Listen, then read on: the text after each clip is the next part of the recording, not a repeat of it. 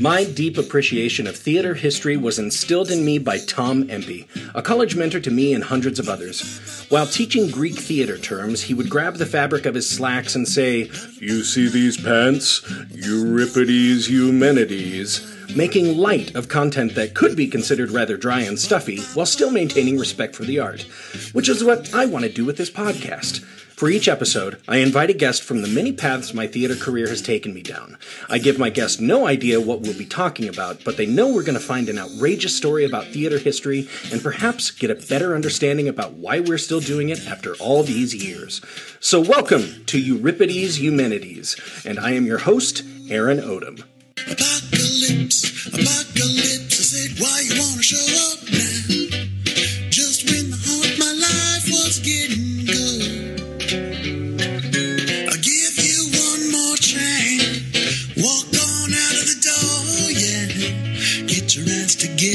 getting is good.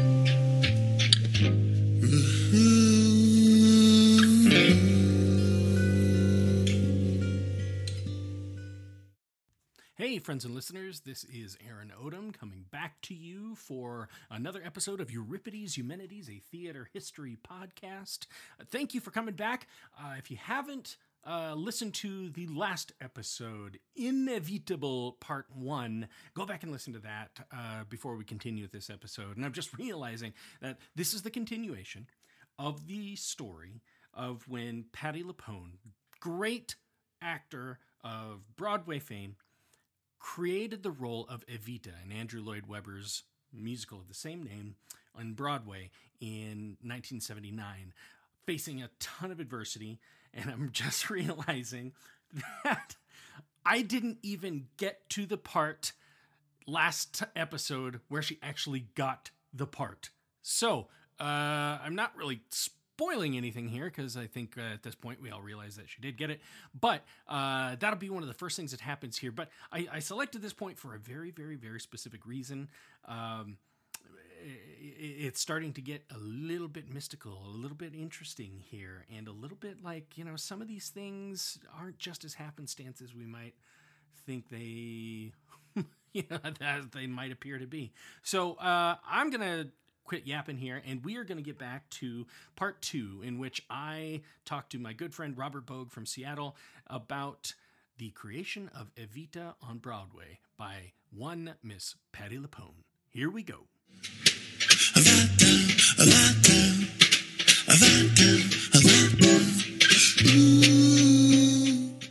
Okay, so check this out. We are getting into something that is going to be pretty amazing here because you just suggested like there's this there's this uh theme of like it was it was preordained. Mhm. you know touched by an angel. Uh, oh, there's yes, a ta- there's a level of divinity to it okay two days after getting back to LA, she got the call that she got the part. And this is where she started to see something fateful happening. Had Kevin Kline not suggested for her to audition, had the part not been too difficult for most others to sing, had she not been able to negotiate a day away from shooting, and had she not been able to return to LA with the help of a superhero, we would not have had the extraordinary performance that was Patti LuPone in Evita. So when she, she said, when she got the call, she said with purpose, this is the next thing that I'm supposed to do. nice. Right? Nice. But Very nice. But it would not be without old specters hanging over her. Okay. So I'm going to go through some of the highlights of the uh, out of town uh, tryout process, and I'm not even going to get to. I'm I, I'm going to end before she even gets to Broadway because there were so many times that she could have lost this that it it's it's stunning that she actually made it. mhm. Okay.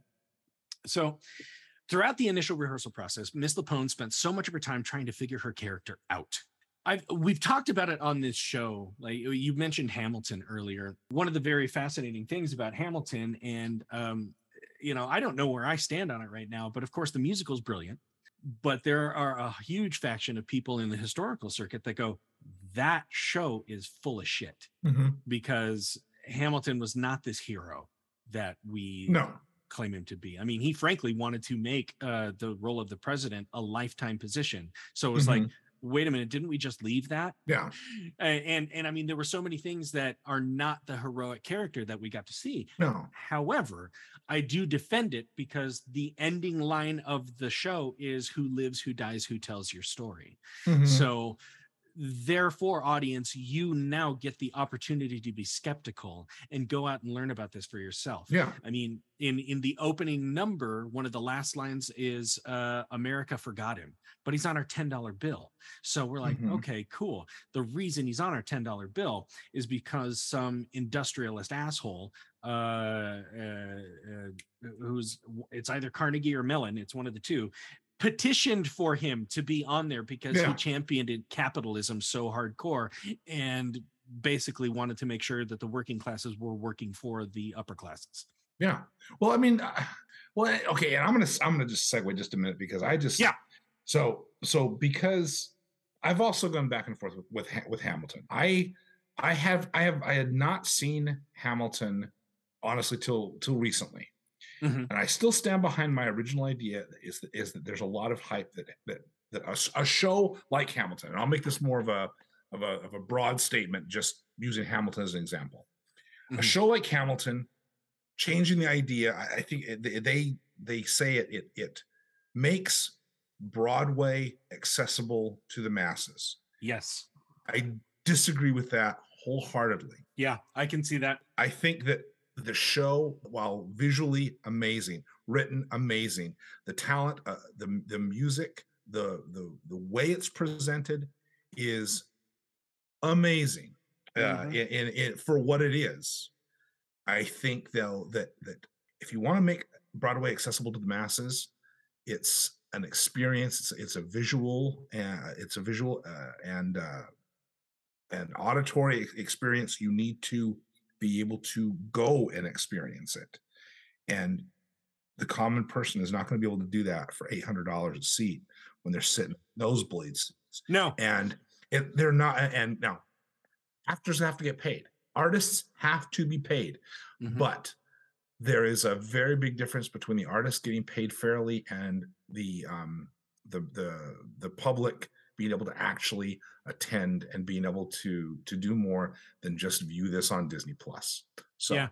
i i have a lot of things that i have that i think are pro- that are also a problem for me about uh, about hamilton um i think that i think that there are a lot of things about broadway overall that have become that have become kind of elitist that i think Yeah, it's yeah. i think i think it needs to that needs to change but with that having being said there's some amazing amazing shows hamilton Oh, yeah. is an amazing show um uh hadestown amazing Mhm. show and going back you know it's it's disney lion king amazing show you know lot- Yeah. visually visually i mean Oh my God. they're amazing shows Mhm. but there is an element that needs to that when you you you say you want to make things accessible then make them actually accessible um Right.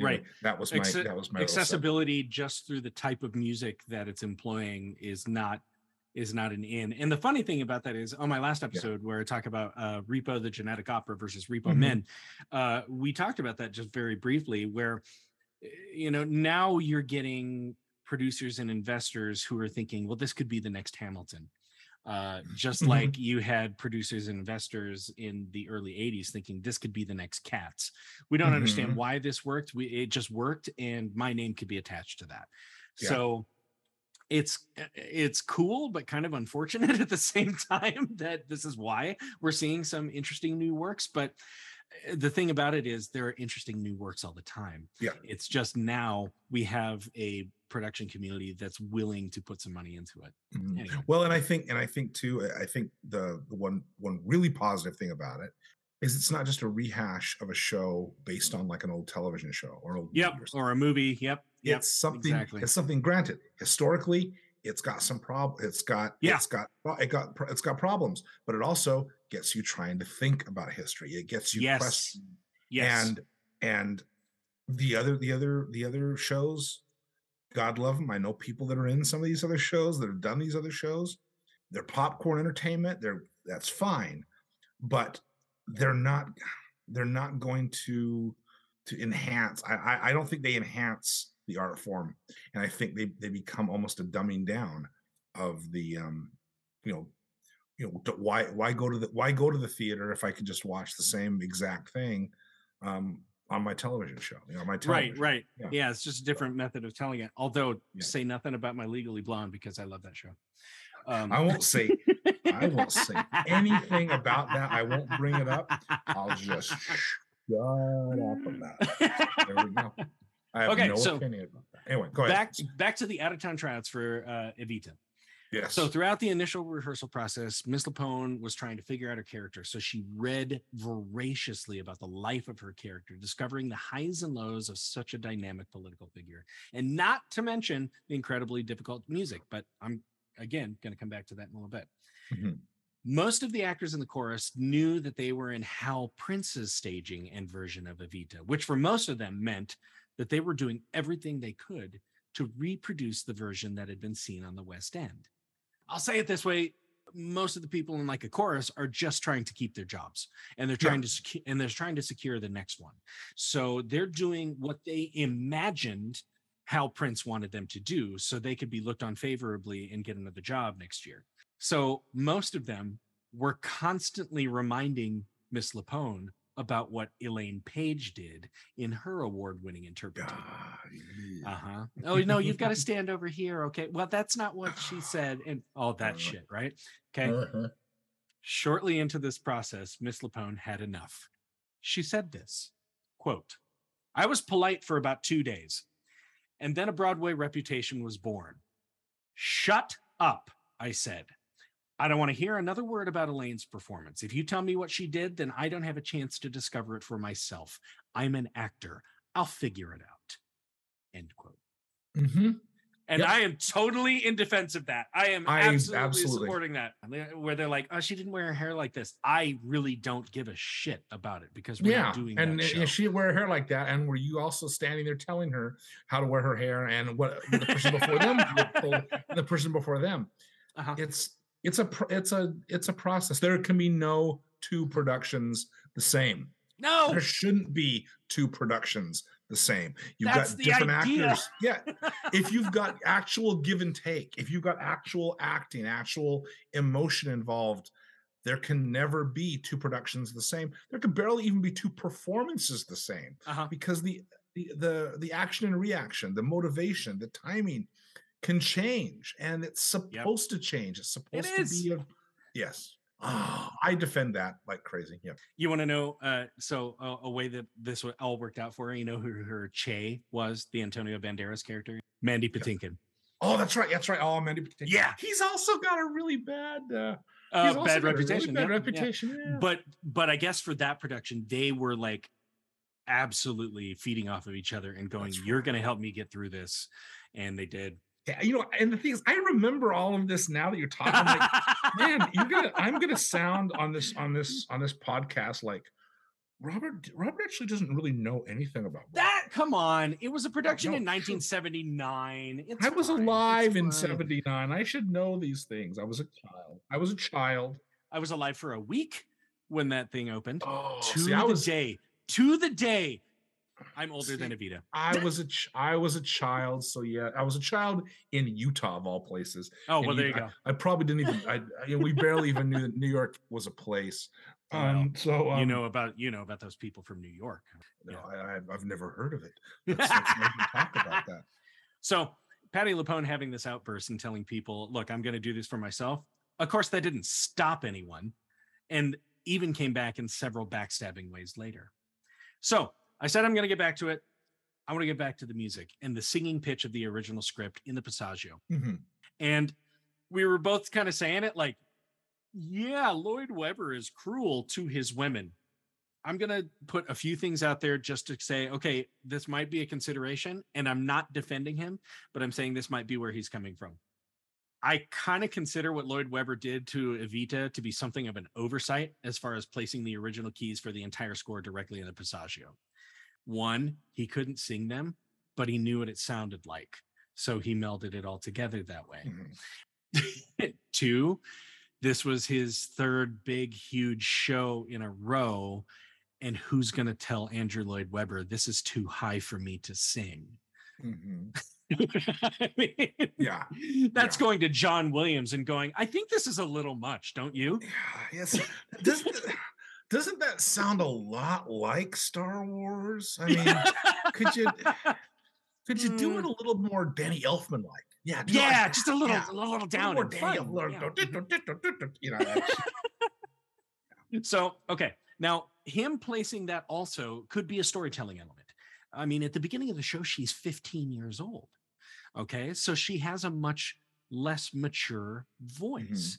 And I remember hearing Patti in the original cast recording of this and going, God, she is nailing these notes, but they are way high.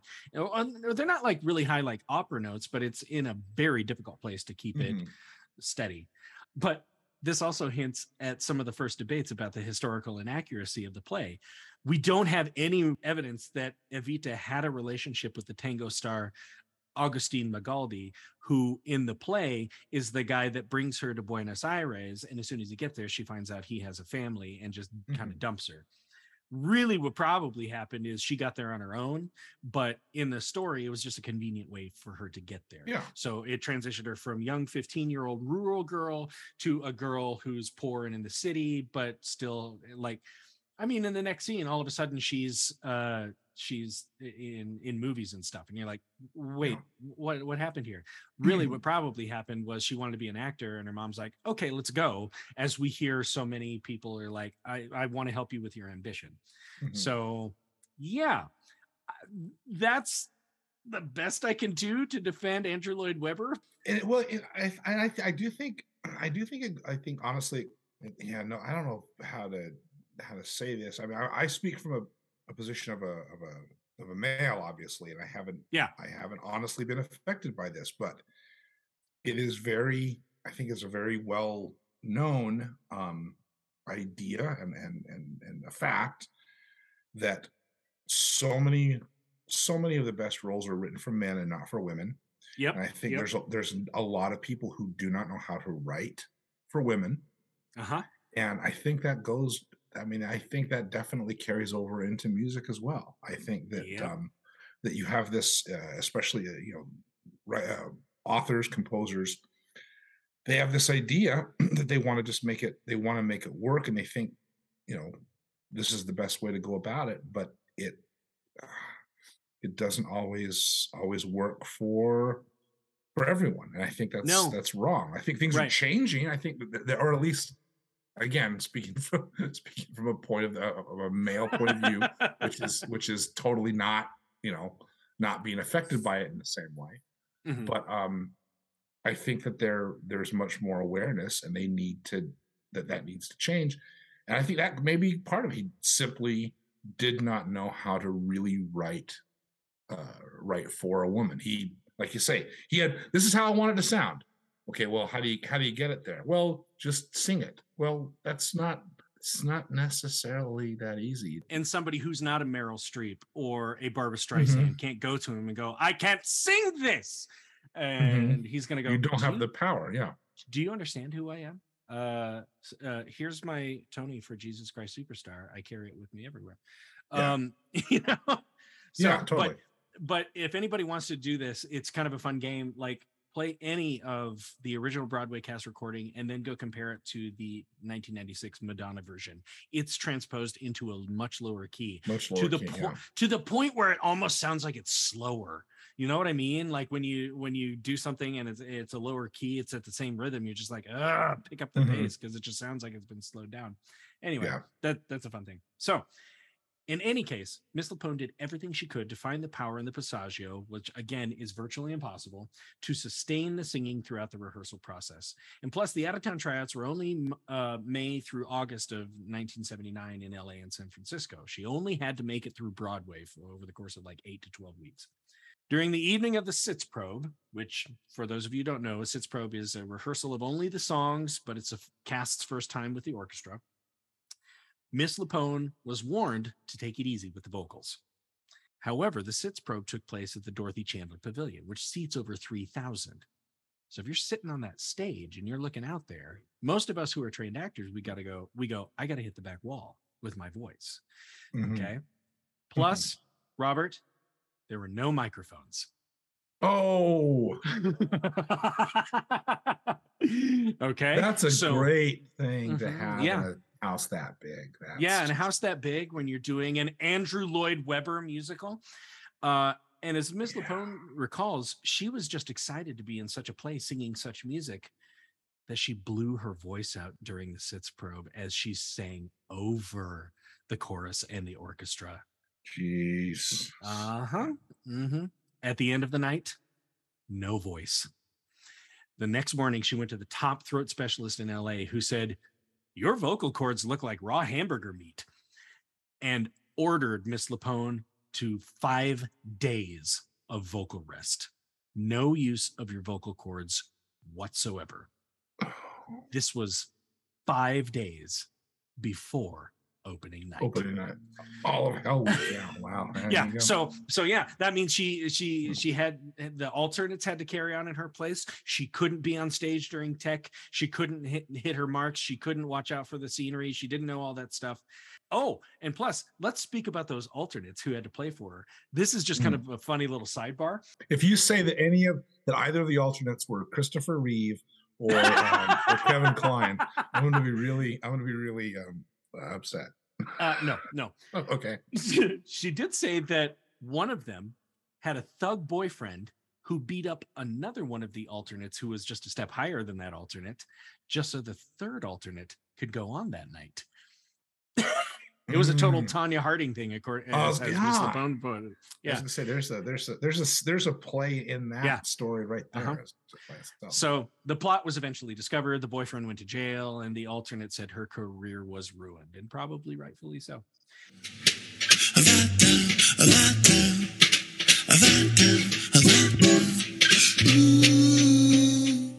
Nonetheless, check this out. After days of rest, Miss LuPone was well enough to perform for opening night. She had enough allies in the cast who would help her through the show so she didn't bump into any moving set pieces, got to her costume changes on time. However, even after that one performance, she blew out her voice again that night. And from then on, from then on, was on vocal rest 14 hours a day for most of the rest of the out of town tryouts. oh god, that sucks. I know, man. So you're like 12 weeks. You can't talk unless you're playing this role. Oh, that sucks. Yeah. She had help about three performances in from a chorus member, David Vosburgh, who she approached frustrated during the LA run and asked him, What's the vowel sound for the word glory? Just to like, how do I build it and how do I place it in my mouth and that? And from then on, it was a per- perfect partnership for the rest of the run as Vosburgh became something of like a personal trainer for her voice muscles, getting a new title in the production and a raise because she needed that help. And when here's another part of the divination of this whole thing. Mhm. When she asked him that day to help her out, David replied that something out of the divine, his partner had urged him to help Patti however he could the night before. And that day he got his chance. That's cool. Just That's like, cool. uh, like he was going, I don't know, honey, what are we gonna do? And his partner's like, baby, maybe you should just help him out or help her out. wow. there it came. Yeah. That's cool. Okay. Hey, speaking of the divine, Uh oh. Oh my God. Miss LuPone may have been inspired to continue somewhat due to what she calls visitations from Eva Perón, who had been dead for over 25 years at that point. Hmm. In the house she was renting, she could see into the living room from her bedroom. On opening night of the LA run, a floating black box appeared in her living room, which Miss LuPone reasoned, oh, that's the fireplace. I'm just looking at the fireplace but she saw it again. Mhm. And on the third night of the run, Miss LuPone swears to have woken to the figure of a woman floating at the end of her bed in something of a loose white robe, blonde hair that was flipped up at the end, but completely faceless. Miss LuPone was too shocked to scream or even move. And soon after, she swears the figure flew out the window, to which Miss LuPone replied out loud in a calm voice, Goodbye, Evita. To this day, Miss LuPone believes that was the stamp of approval from the woman she was playing, as Evita was again launching a popularity campaign to remove her name from infamy. Wow. That's cool.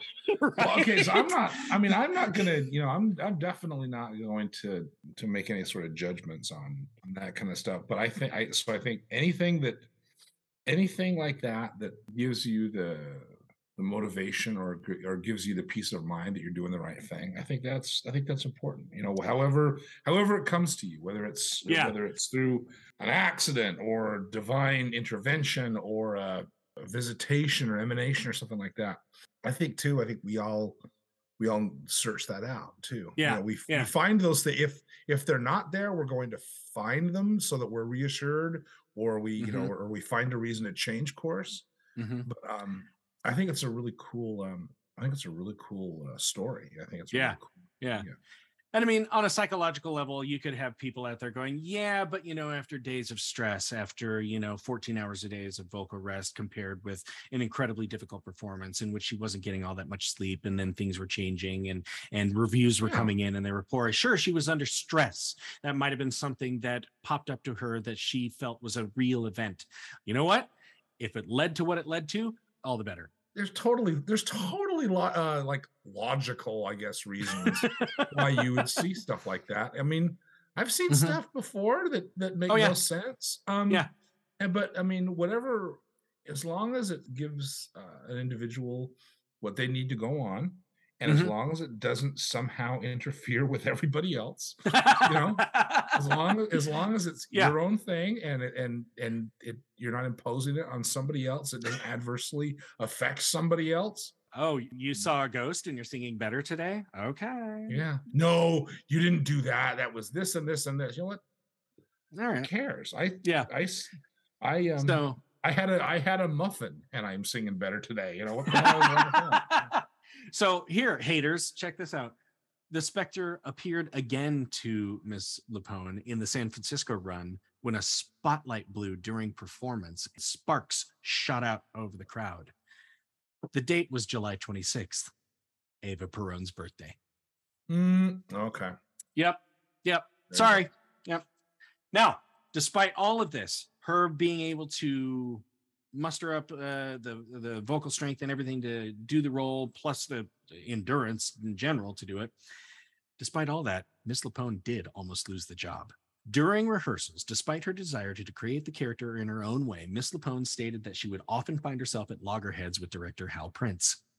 Many years later, Miss LuPone did state that about Hal, even though he made her a star at least twice over. Hal Prince is the cruelest director I've ever worked for. Great stager, but a terrible director. Like there was always this thing where she'd be going, "No, I want to do it uh, uh, this way," and as she kind of put it, uh, he didn't necessarily say it, but he's like, "Well, I'm Hal fucking Prince, so Hmm. you know i Yeah. mean that was kind of that was kind of the the the the the cloud looming over that but Yep.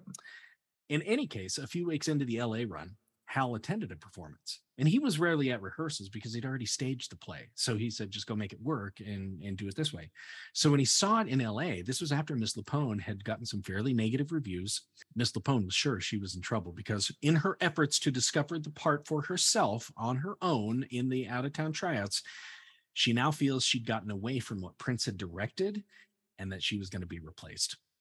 She found exactly the opposite. He came to her afterwards and and he went and she's going, I'm so sorry, I'm so sorry. She go, and he finally went, No, that was exactly what I wanted.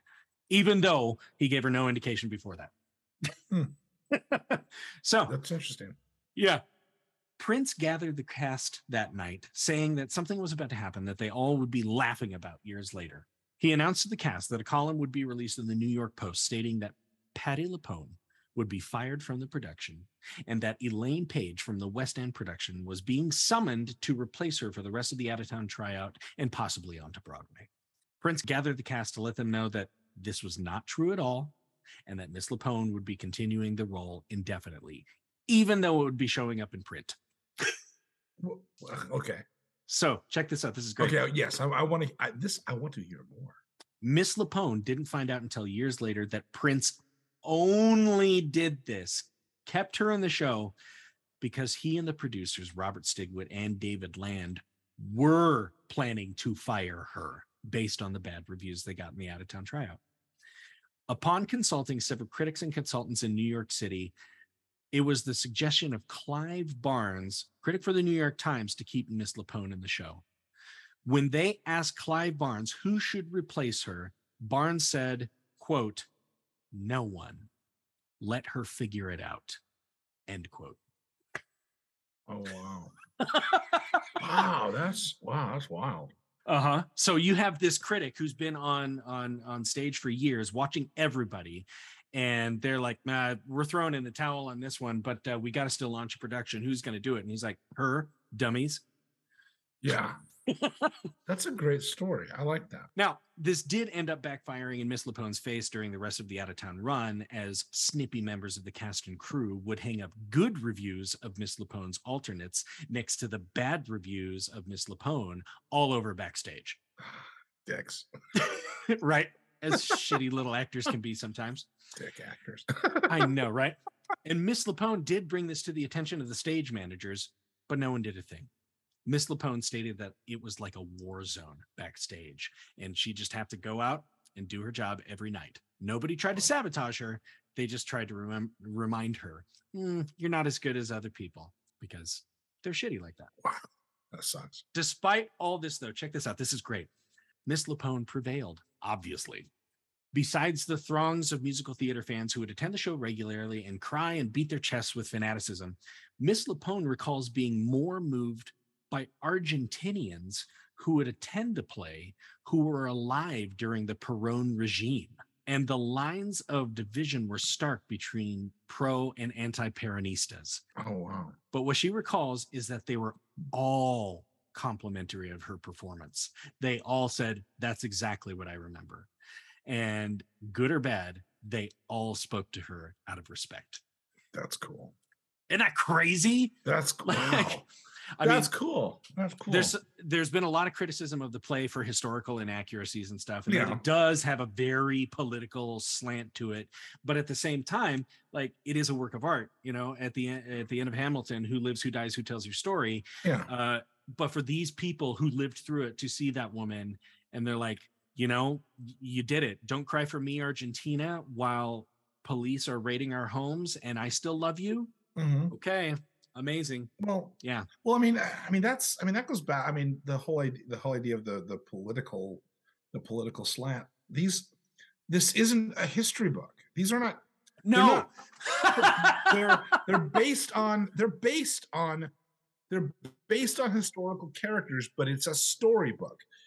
Yes. Shakespeare wrote the Shakespeare's uh, history plays. the histories they're yeah written they're, they're written to favor to favor Elizabeth. They're they're eh, they're Yes. written to, appeal because Shakespeare was an actor and a writer and was trying to work at the time and they're they are done to favor whoever is in charge at the time it's it, for the same reason for the same reason so many uh television television programs when they're you know and and, and books and uh, for the love of god books everything if they're not supposed to be a history book you need to take them as they're not history books they're stories Right. They're it's stories. a way to tell the story.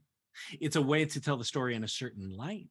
Yeah But uh, that goes back to like impartiality and like uh media, like how how impartial can a news story actually be? Can you actually tell the facts without putting a slant on it? yeah this isn't you know this isn't the news we're not we're not No. telling we're not telling alternate facts that are going to that are going to uh, make people sick oh you know uh, that, that happened lately um, we're not telling we're not telling alternate we're not giving um, false scientific facts that are going to kill people we're not No. doing this these are stories there is an artistic license it's like paint it's like painting a uh, painting a picture that is anything but photorealistic it's an artistic interpretation right. want it's yeah But that doesn't look like a bowl of oranges. You're right. You're right. Um, You're right. It looks like a, it looks like a giant bald man. But I'm also trying to compare, I'm trying to compare the, the the the similarities between oranges and bald men. That's what it is. It's artistic license. right, right. but I mean, at the end of the day, like you still had the people who were affected by that history come and go.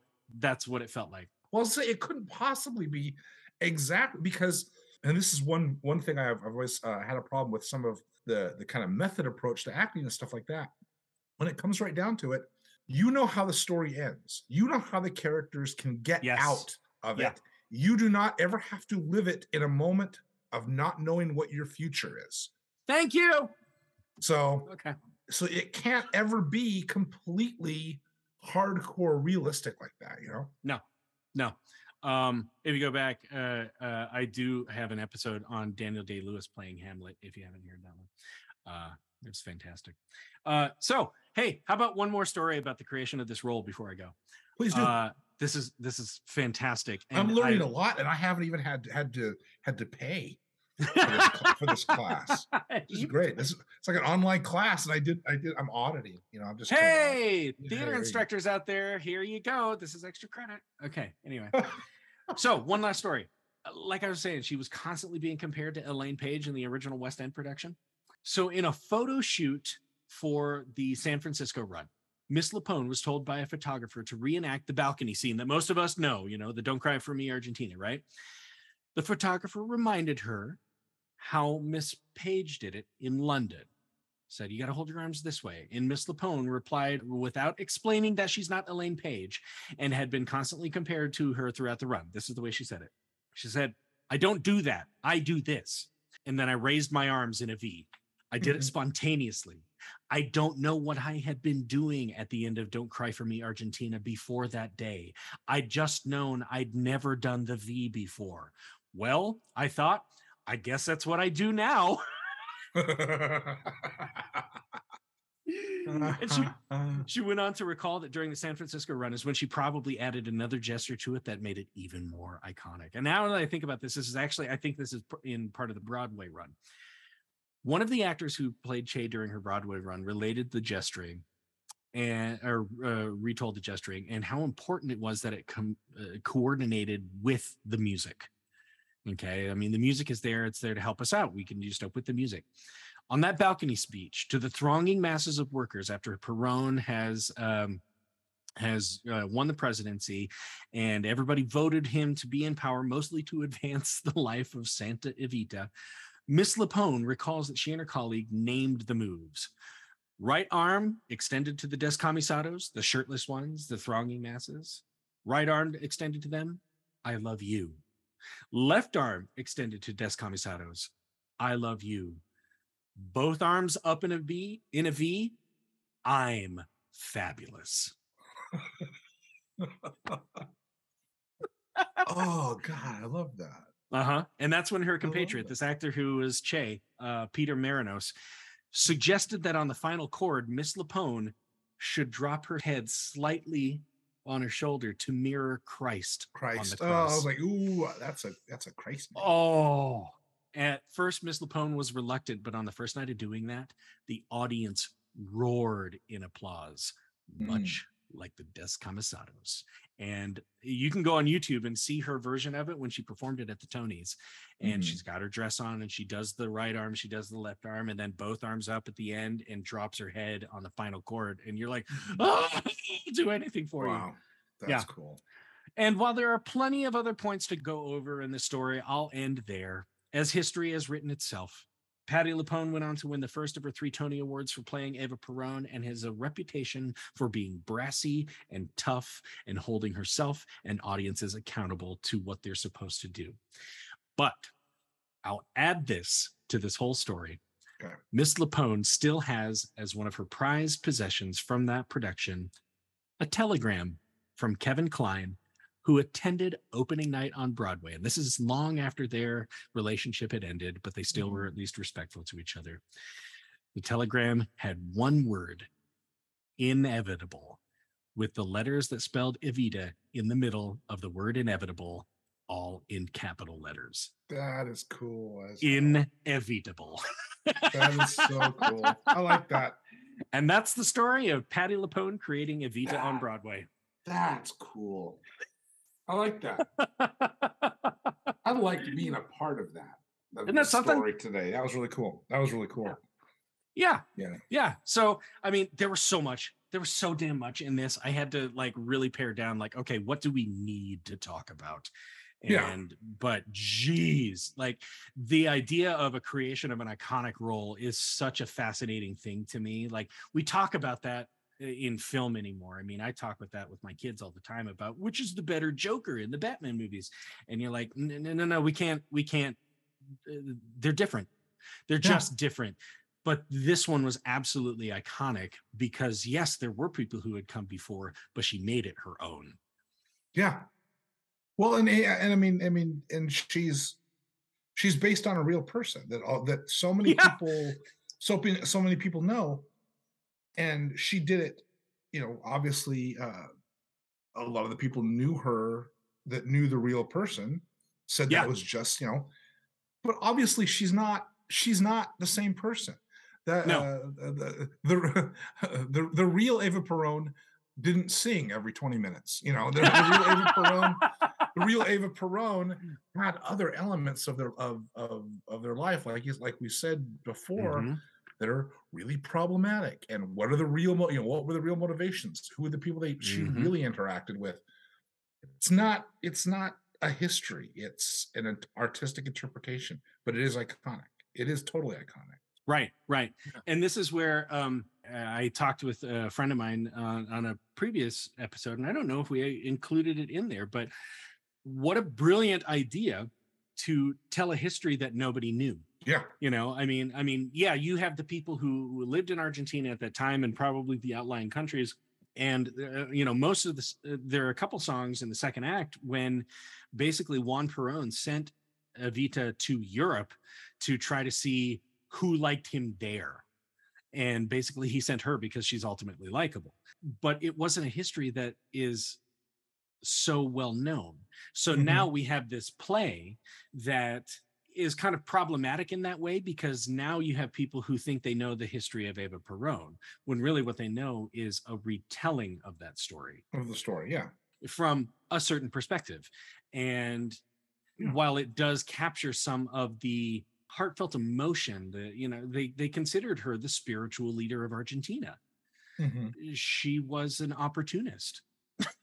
Yeah. you know, she's she was a girl with some big dreams to become an actor and then eventually ended up meeting this would-be dictator and convinced everybody he wasn't that and after she died i mean i think it was only like two or three years that he was deposed and thrown into prison and then even later than that he uh, uh, came back and was the president again and his wife was the vice president so Mhm. it's like okay you really don't understand the history here you understand the play Yeah.